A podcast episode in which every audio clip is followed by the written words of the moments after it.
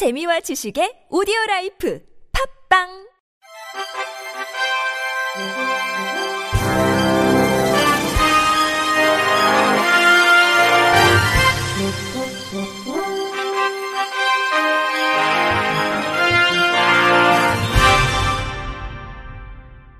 청취자 여러분 안녕하십니까?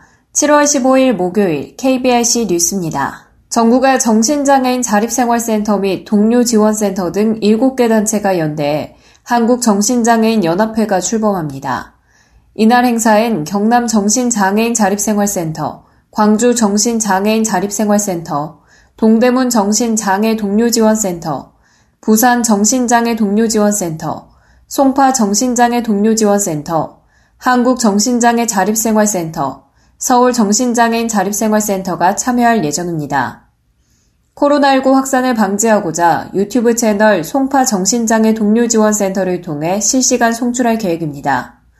한국정신장애인연합회 신석철 준비위원장은 당사자의 권리 회복을 위한 모든 수단과 방법을 동원해 지역사회에서 당사자들의 권리가 회복될 수 있도록 노력하겠다고 전했습니다.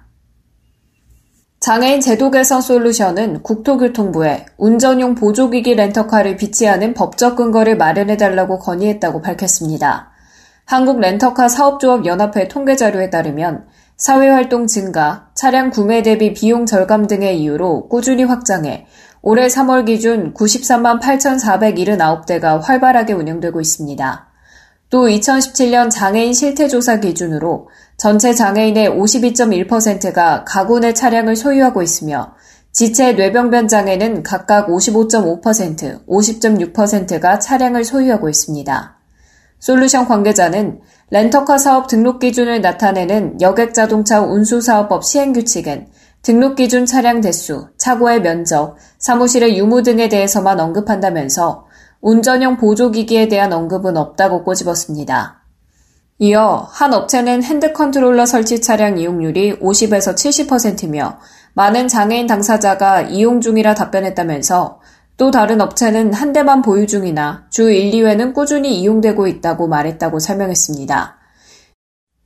이에 솔루션은 운전용 보조기기 렌터카를 비치하는 법적 근거 마련을 위해 국토교통부 자동차 정책과에 렌터카 종류를 명시하는 자동차관리법 시행규칙 별표 일, 모빌리티 정책과엔 렌터카 사업 등록 기준을 명시하는 여객자동차 운수사업법 시행규칙 별표 육을 각각 개정할 것을 요청했습니다.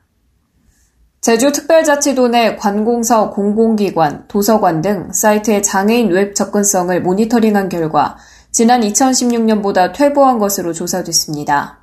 평가 대상 전체 백십일 개 사이트의 평균 평점은 칠십오 점 일 점으로 지난 이천십육년 조사 팔십일 점 칠 점보다 하락했습니다.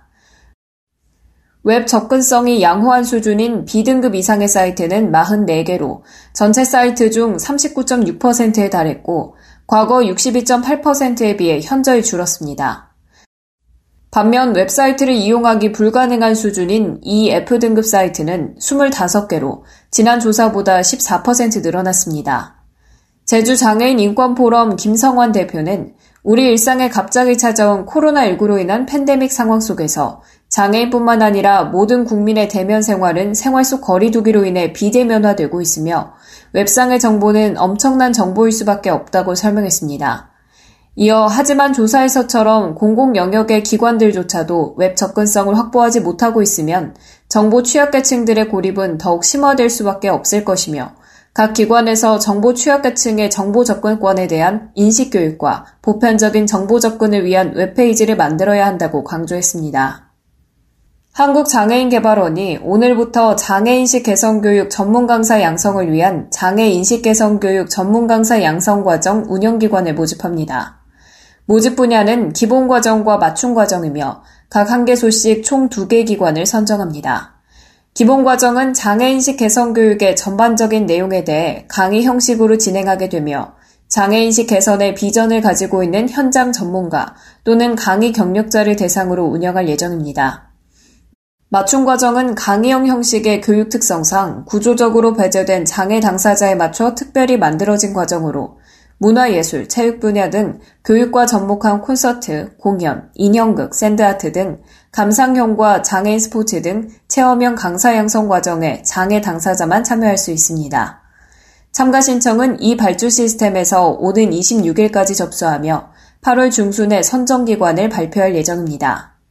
개발원 최경수 원장은 기존의 장애인식 개선교육 전문 강사 양성 과정을 운영하고 있던 민간 영역의 노하우와 개발원의 경험을 통해 새로운 강사 양성 과정이 운영될 수 있을 것이라고 기대한다며 올해 강사 양성은 그동안 강형 형식의 강사 양성 과정에서 소외되었던 장애인에게도 새로운 기회가 되길 바란다고 전했습니다. 전국 장애인 부모연대가 쉬운 이미지 제작을 위한 발달장애인 삽화가를 공모합니다.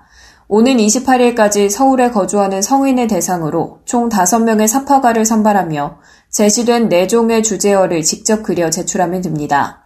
네 종의 주제어는 시각장애인과 안내견, 억울하다, 장애인 활동 지원 서비스, 자조 모임 회의를 하다 등입니다. 완성된 그림 파일은 피엔지 형식으로 변환해 제출해야 합니다. 필수 제출 서류 양식과 쉬운 그림 안내문은 알다 누리집의 소통 참여, 활동 소식 사진 자료, 이천이십일년 발달장애인 삽화가 공모전에서 내려받을 수 있습니다.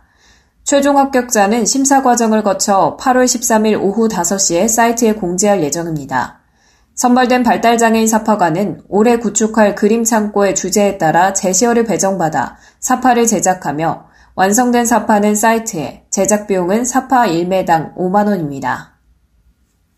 국회 보건복지위원회 소속 국민의힘 이종성 의원은 지방세 감면 대상인 사회복지법인 등에 장애인 복지시설을 직접 설치 운영하는 법인 또는 단체를 포함하는 내용의 지방세특례제한법 개정안을 대표 발의했습니다. 현행법은 어린이집 유치원, 아동복지시설, 노인복지시설 및 사회복지법인 사업을 수행하는 법인 또는 단체에 대한 지방세 감면 및 특례를 적용하고 있으며 관련 대상을 대통령령에 위임하고 있습니다. 그러나 지방세 감면 대상인 사회복지법인 등에 장애인 복지시설을 직접 설치 운영하는 법인 또는 단체는 제외돼 있어 동일하게 사회복지사업을 수행하며 지방세를 감면받는 타 법인, 단체들과의 형평성 문제가 제기되고 있습니다. 이에 이 의원이 발의한 개정안은 대통령령으로 위임하고 있는 사회복지법인 등을 법률에 명확히 규정하고 장애인 복지시설을 직접 설치 운영하는 법인 또는 단체도 지방세 감면 특례의 대상에 포함하도록 했습니다. 이 의원은 장애인 복지시설이 아동, 노인 등 다른 사회복지시설과 마찬가지로 국가를 대신해 사회복지 서비스를 제공하고 있음에도 지방세 감면 대상에선 제외되고 있다며 장애인 복지시설에 대한 조세차별 개선을 통해 감면된 세금이 장애인 복지시설의 서비스질 상승으로 이어지고 시설을 이용하는 장애인들에게 그 혜택이 돌아갈 수 있길 기대한다고 말했습니다. 끝으로 날씨입니다. 금요일인 내일은 낮 기온이 삼십이도 이상 오르는 찜통더위와 함께 전국에 천둥 번개를 동반한 소나기가 내리겠습니다. 전국이 북태평양 고기압의 가장자리에 들면서 구름이 많고 무덥겠는데요. 낮부터 밤사이 서울 등 서쪽 내륙을 중심으로 시간당 오십 밀리미터 이상의 강한 소나기가 쏟아지겠습니다. 시속 칠십 킬로미터 내외의 강한 돌풍이 부는 곳도 있고 일부 지역에선 우박이 떨어질 가능성도 있습니다. 미세먼지 농도는 원활한 대기 확산과 비의 영향으로 전 권역이 좋음 또는 보통으로 예상되는데요. 폭염특보가 발효됐기 때문에 대부분 지역은 낮 기온이 삼십이도 이상 오를 전망입니다. 습도도 높아서 체감온도는 삼십삼도 이상으로 후텁지근한 날씨가 예측되는데요. 대도시와 해안을 중심으로 밤사이 기온이 이십오도 아래로 떨어지지 않는 열대야도 나타날 수 있겠습니다. 날씨였습니다. 이상으로 칠월 십오일 목요일 케이비알씨 뉴스를 마칩니다. 지금까지 제작의 이창훈, 진행의 최유선이었습니다. 고맙습니다. 케이비알씨